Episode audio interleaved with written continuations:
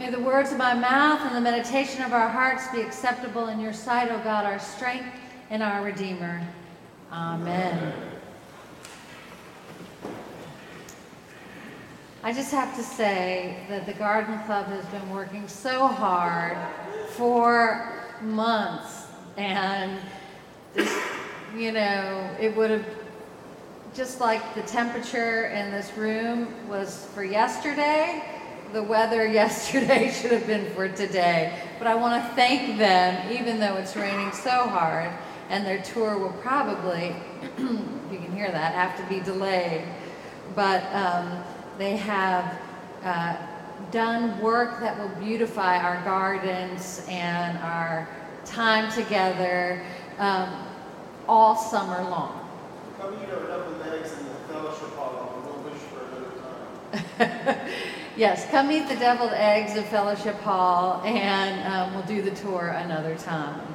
But they have done work that will last for a very long time.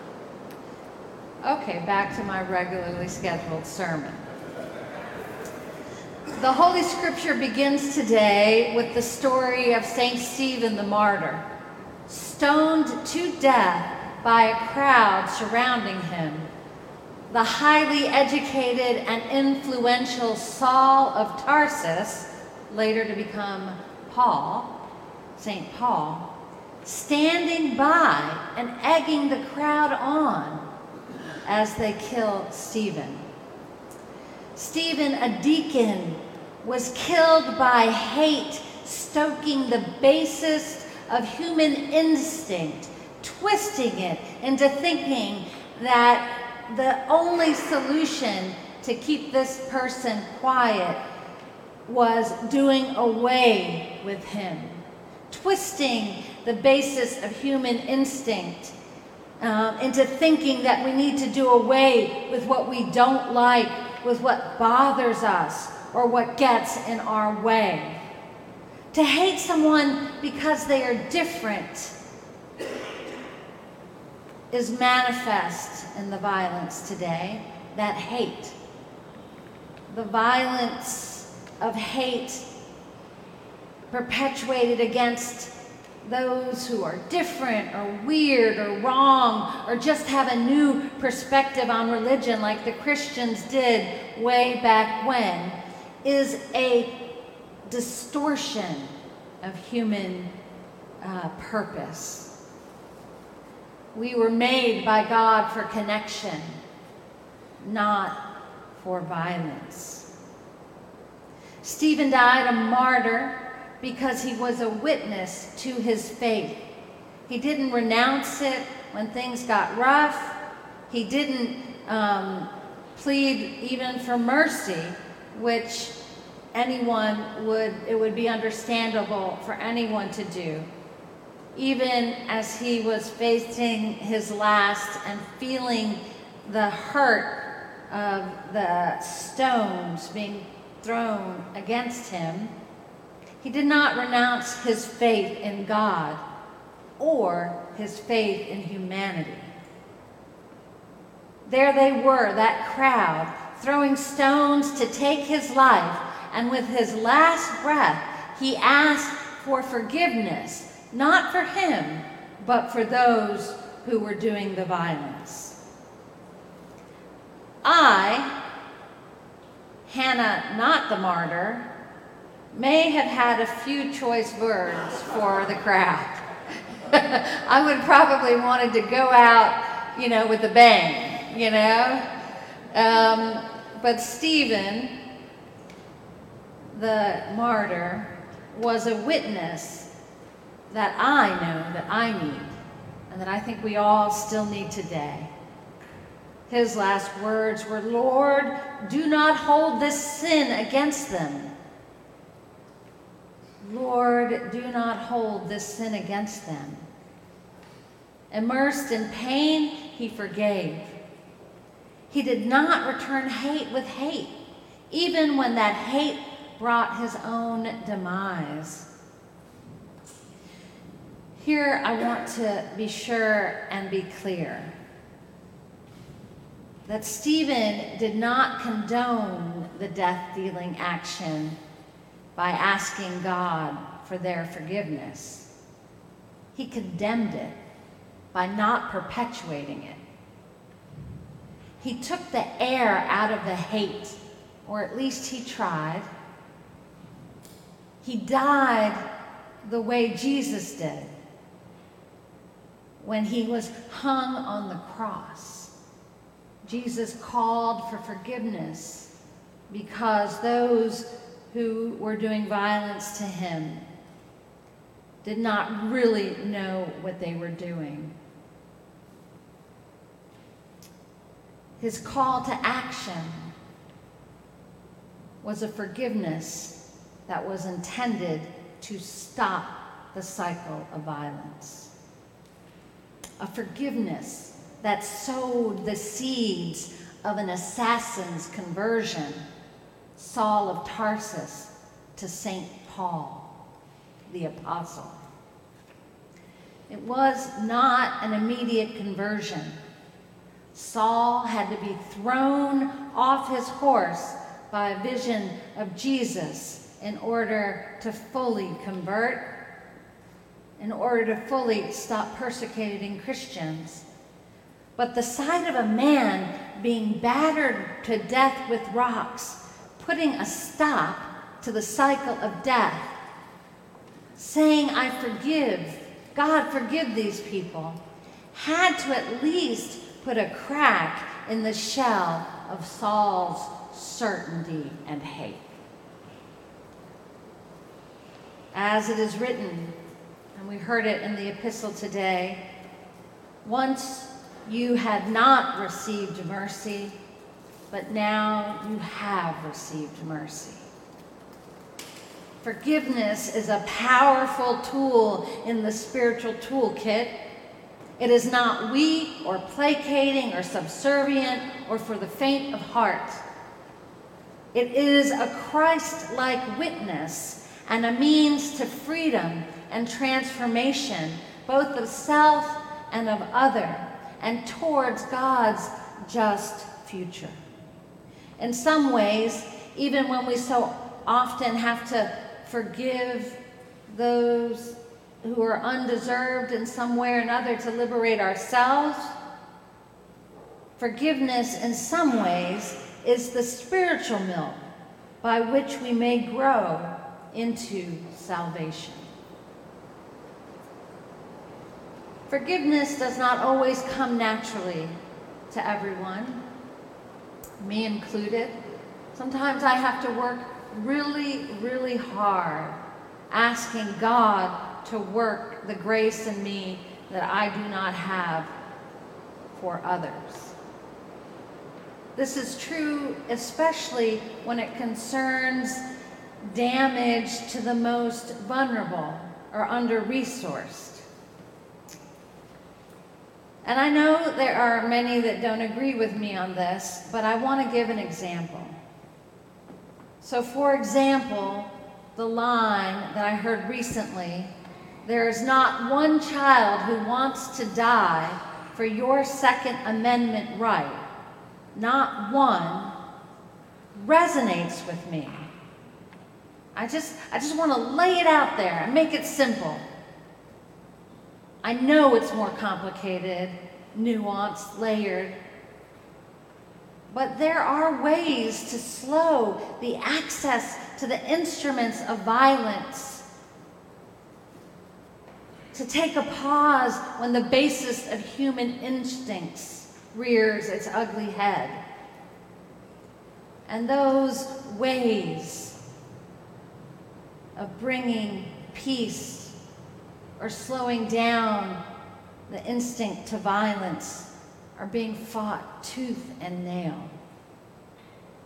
My Christ and Stephen teach me more and more how to end or at least witness against viciousness with forgiveness, but it is sometimes still a struggle. God hears my struggle. God hears our struggles. So I'm making some sort of swift transitions in this sermon today. And so I'm going to tell you when I'm making them because they're they're they're maybe they make sense to me, but I want to help you follow along my my thinking. I learned about this Sri Lankan Jesuit province mandated by the superior, the Jesuit superior, and founded in 1974 by an Jesuit Jesuit theologian um, uh, and a Buddhist scholar, Father Aloysius Pieris. The name of it is Tulana, and Tulana has its roots in Sanskrit and means four things taken together elevation, weighing, comparing, and deciding for the weightier things.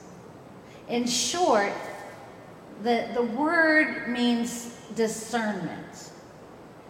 And all our lives as Christians, we are called into this uh, four part tulana of discernment.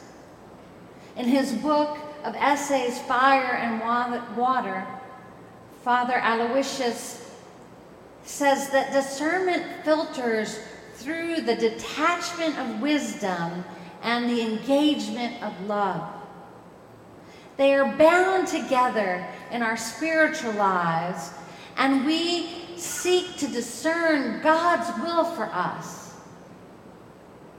to overcome self will, to have what we want when we want it because we want it. That is self will, that is not God's will. We are called to discern the difference with wisdom and love, to think clearly and courageously, and act faithfully and passionately for this world God has gifted us and for all the people in it, all of them. Now, here's the next transition. I have been discerning a lot about the coronation yesterday. So it does concern us as part of the Anglican Communion, the worldwide Anglican Communion, because the English monarchy is technically the head of the, the church in England, and thus symbolically a very important part of the worldwide Anglican Communion, of which the Episcopal Church in the USA is a part. I did not get up to see it as I did as a little girl. I got up to watch the royal wedding many years ago. The coronation was an historic occasion, and I've heard comments and, and, and seen them that many of you loved the history, the pomp and circumstance, the tradition, and I appreciate that. But I also have a very loud voice in my head and heart saying, But it's monarchy, people. Didn't we fight a war of independence about a couple of hundred years ago, plus a hundred, couple hundred plus years ago? you know, government for the people, by the people, etc., etc., etc. And yet I know it fascinates.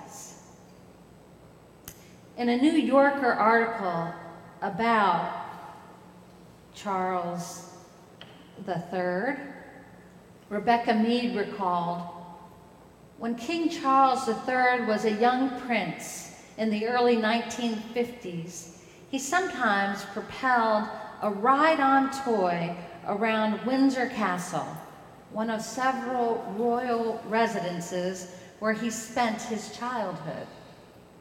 His attention was arrested by one unusual portrait of King Charles I displayed in the Queen's ballroom. Titled, or the portrait was titled Charles I in Three views.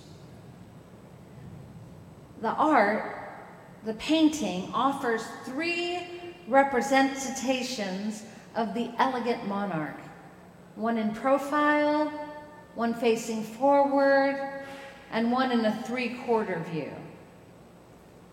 And then there's a long, uh, there's a long couple of paragraphs about the history of Charles I, which is for another time and another place.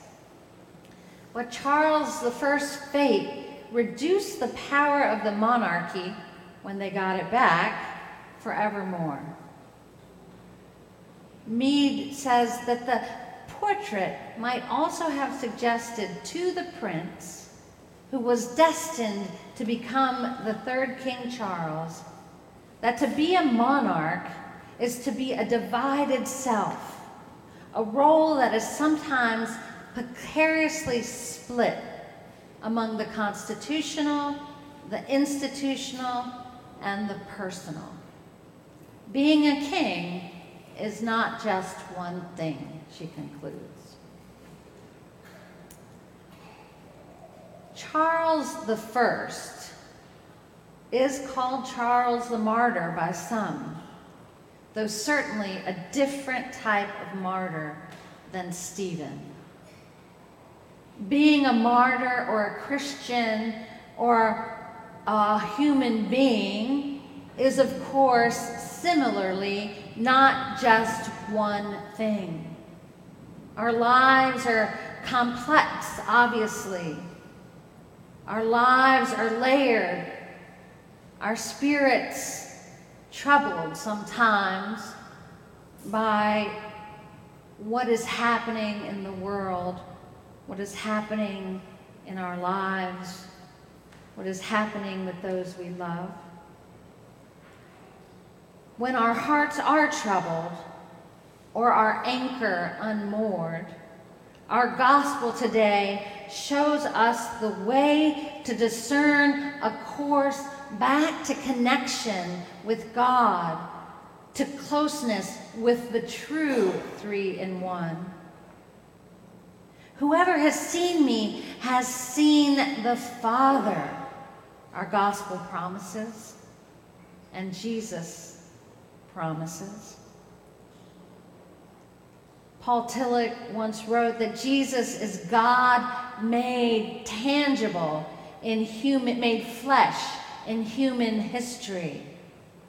If we look at Jesus, if we read about Jesus, as we study Jesus, we will know about God. We will help be witnesses to God's will in the world as we discern what Jesus would do. Jesus is the one in the stories there, is the one without any rocks, not throwing them. Jesus is the one that nourishes us with spiritual milk. Jesus nourishes us with good good things so that we may grow in salvation. Jesus is the one with all that mercy to give if we would only just receive it. Jesus is the one with the crown of thorns and diverse dwelling places where many different manifestations of people are welcome.